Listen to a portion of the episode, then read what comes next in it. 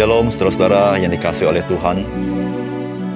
Sebagai orang percaya, kita menjadi orang-orang yang bersyukur karena kita bisa melihat perkara-perkara rohani, bukan sekedar perkara-perkara yang jasmania. Saudara, itu adalah karunia Tuhan kepada kita. Saudara, tidak semua orang bisa melihat perkara rohani sedemikian rupa. Namun kita bisa melihat perkara rohani itu karena kita sudah diperdamaikan dengan Allah dan telah menerima Roh Kudus di dalam hidup kita. Salam jumpa dalam program Tuhan adalah Gembalaku. Saudara, ada kalanya orang tidak menganggap bahwa kerohanian itu begitu penting dalam hidup kita. Dan mereka tidak pernah berpikir bahwa kerohanian seseorang itu memberikan suatu sumbangsi yang besar dalam kehidupan seseorang sehari demi sehari. Orang berpikir bahwa tentang hal rohani itu hanya terkait setelah kematian. Bahkan ada orang-orang berpikir bahwa hal-hal rohani itu sangat menghalangi mereka atau mengikat mereka di dalam menjalankan kehidupan mereka atau mereka berkata mereka tidak punya kebebasan. Saudara sesungguhnya saudara kehidupan kita itu memang sangat dipengaruhi oleh kesehatan jasmania kita. Tapi kita tidak dapat menyangkali bahwa kehidupan kita termasuk kesehatan jasmani kita tergantung dan dipengaruhi oleh kesehatan batin kita. Berapa banyak orang yang sakit jasmaninya karena sakit batinnya. Saudara semua orang, saudara, membutuhkan batin yang sehat.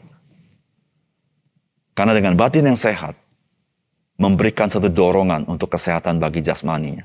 Bukan saja itu, batin yang sehat mempengaruhi perilakunya. Saudara berbicara masalah batin, saudara kita tidak dapat lepas dari bicara masalah rohani. Bicara masalah rohani, Bukan berbicara masalah peraturan-peraturan agama. Bicara masalah rohani adalah terkait relasi kita dengan Tuhan. Bicara relasi kita dengan Tuhan.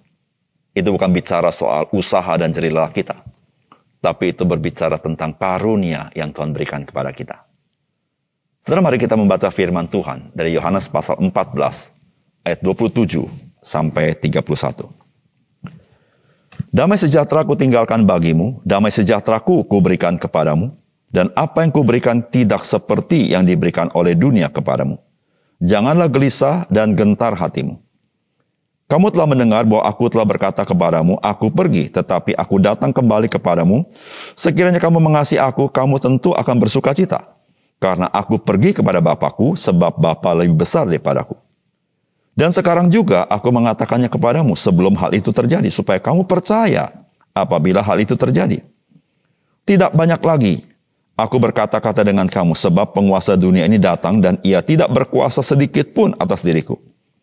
Tetapi supaya dunia tahu bahwa aku mengasihi Bapa dan bahwa aku melakukan segala sesuatu seperti yang diperintahkan Bapa kepadaku, bangunlah, marilah kita pergi dari sini. Saudara yang dikasih oleh Tuhan, topik pembicaraan Tuhan Yesus adalah Tuhan Yesus akan meninggalkan murid-muridnya. Di dalam arti bahwa ia akan mati di atas kayu salib.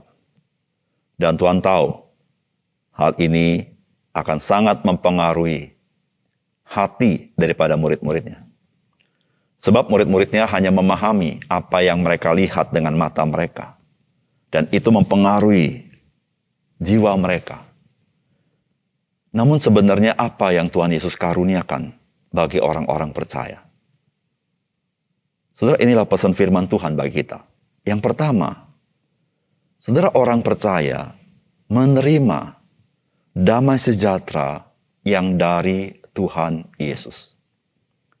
Saudara Tuhan berkata, damai sejahtera ku tinggalkan bagimu, damai sejahtera ku berikan kepadamu, dan apa yang kuberikan tidak seperti yang diberikan oleh dunia kepadamu, janganlah gelisah dan gentar hatimu. Saudara inilah yang dikaruniakan Tuhan bagi orang-orang yang percaya. Yaitu damai sejahtera yang dari Tuhan Yesus. Saudara damai sejahtera ini tidak dapat diberikan dunia kepada kita. Di dalam dunia ini kita penuh dengan kekhawatiran dan kegentaran. Tetapi saudara, ketika kita berada di dalam Kristus, maka Kristus yang berdaulat itu, yang berotoritas itu, dia memberikan, meninggalkan damai sejahtera di dalam jiwa kita. Saudara berbicara masalah damai sejahtera, itu bukan berbicara masalah situasi dan kondisi. Tetapi itu berbicara sesuatu yang sifatnya pasti, terkendali, dan dijamin. Dan yang pasti, yang menjamin itu adalah pribadi yang memiliki kedaulatan dan kuasa. Saudara hidup di dunia ini, kita banyak dipengaruhi situasi dan kondisi. Tetapi Tuhan Yesus berkata, segala sesuatu berada di dalam kendali Tuhan Yesus. Dan itulah saudara damai sejahtera kita. Kita tetap memiliki damai sejahtera di tengah-tengah situasi yang sangat sulit. Dan damai sejahtera yang Yesus lakukan adalah, yaitu kita memiliki damai sejahtera Allah di dalam hidup kita. Karena kita telah diperdamaikan dengan Allah. Saudara damai sejahtera Allah yang melampaui akal budi kita itulah saudara. Yang membuat kita memiliki kekuatan di tengah-tengah dunia yang bergejolak. Kita memiliki pengharapan di tengah-tengah dunia yang gelap. Kita memiliki keyakinan di tengah-tengah goncangan dunia ini. Saudara yang kasih dalam Tuhan. Tuhan berkata kepada murid-muridnya, Damai sejahtera ku tinggalkan bagimu. Damai sejahtera ku berikan kepadamu. Tidak seperti yang dunia berikan kepadamu. Saudara inilah indahnya hidup di dalam Tuhan Yesus. Tidak seorang pun yang bisa memberikan kita damai sejahtera. Karena tidak seorang pun bisa memberikan kita kepastian. Tidak seorang pun memiliki kedaulatan di dalam menentukan segala sesuatu. Oleh karena itu, saudara, Nikmati damai sejahtera Tuhan yang melampaui akal budi itu. Di tengah-tengah dunia yang tidak pasti ini. Yang kedua, saudara orang percaya bersuka cita di dalam Kristus. Saudara Yesus berkata, kamu telah mendengar bahwa aku telah berkata kepadamu, aku pergi. Tetapi aku datang kembali kepadamu. Sekiranya kamu mengasihi aku, kamu tentu akan bersuka cita, sebab aku pergi kepada Bapakku sebab Bapa lebih besar daripadaku. Dan sekarang juga aku mengatakannya kepadamu sebelum hal itu terjadi, supaya kamu percaya apabila hal itu terjadi.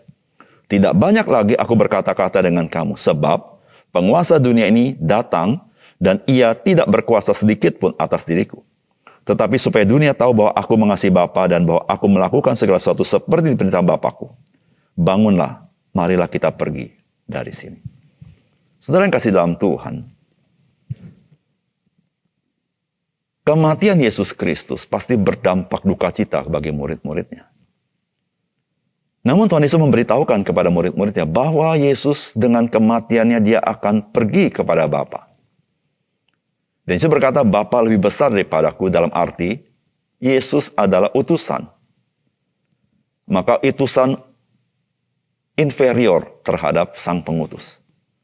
Meskipun secara hakikat Yesus adalah Allah itu sendiri. Maka ketika dia berkata dia pergi kepada Bapa dan Bapa lebih besar daripada dia, Yesus memberitahukan bahwa karya dia adalah karya yang berkenan kepada Allah.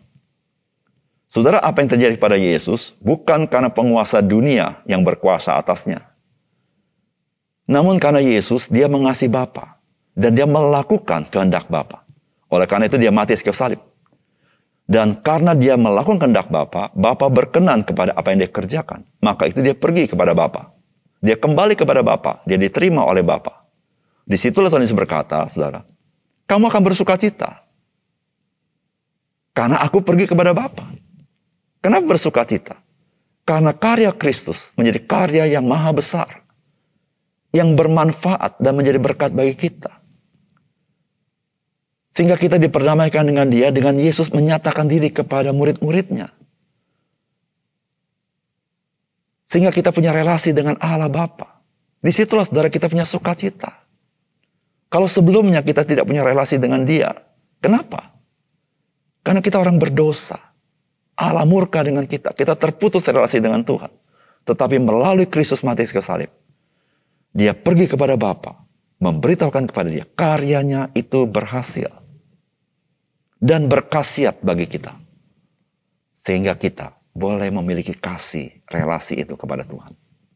Itulah sukacita orang percaya.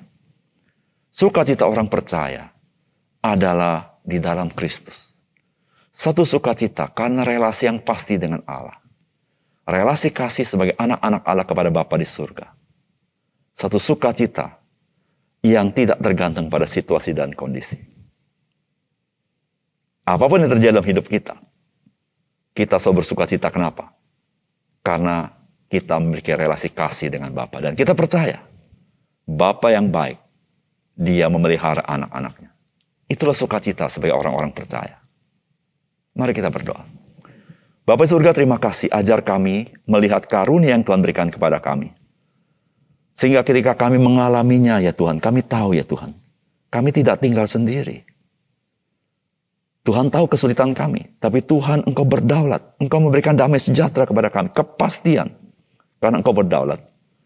Tapi kami juga memiliki sukacita karena kami memiliki relasi dengan engkau. Melalui karya Kristus. Sehingga Tuhan hidup kami bermegah bukan kepada situasi kondisi. Tapi bermegah di dalam Kristus. Sehingga kami boleh menjadi anak-anak Allah. Apa pun yang terjadi. Kami tahu ya Tuhan relasi kasih itu menjadi jaminan. Tuhan memelihara hidup kami. Terima kasih Tuhan. Dalam nama Tuhan Yesus kami berdoa. Amin.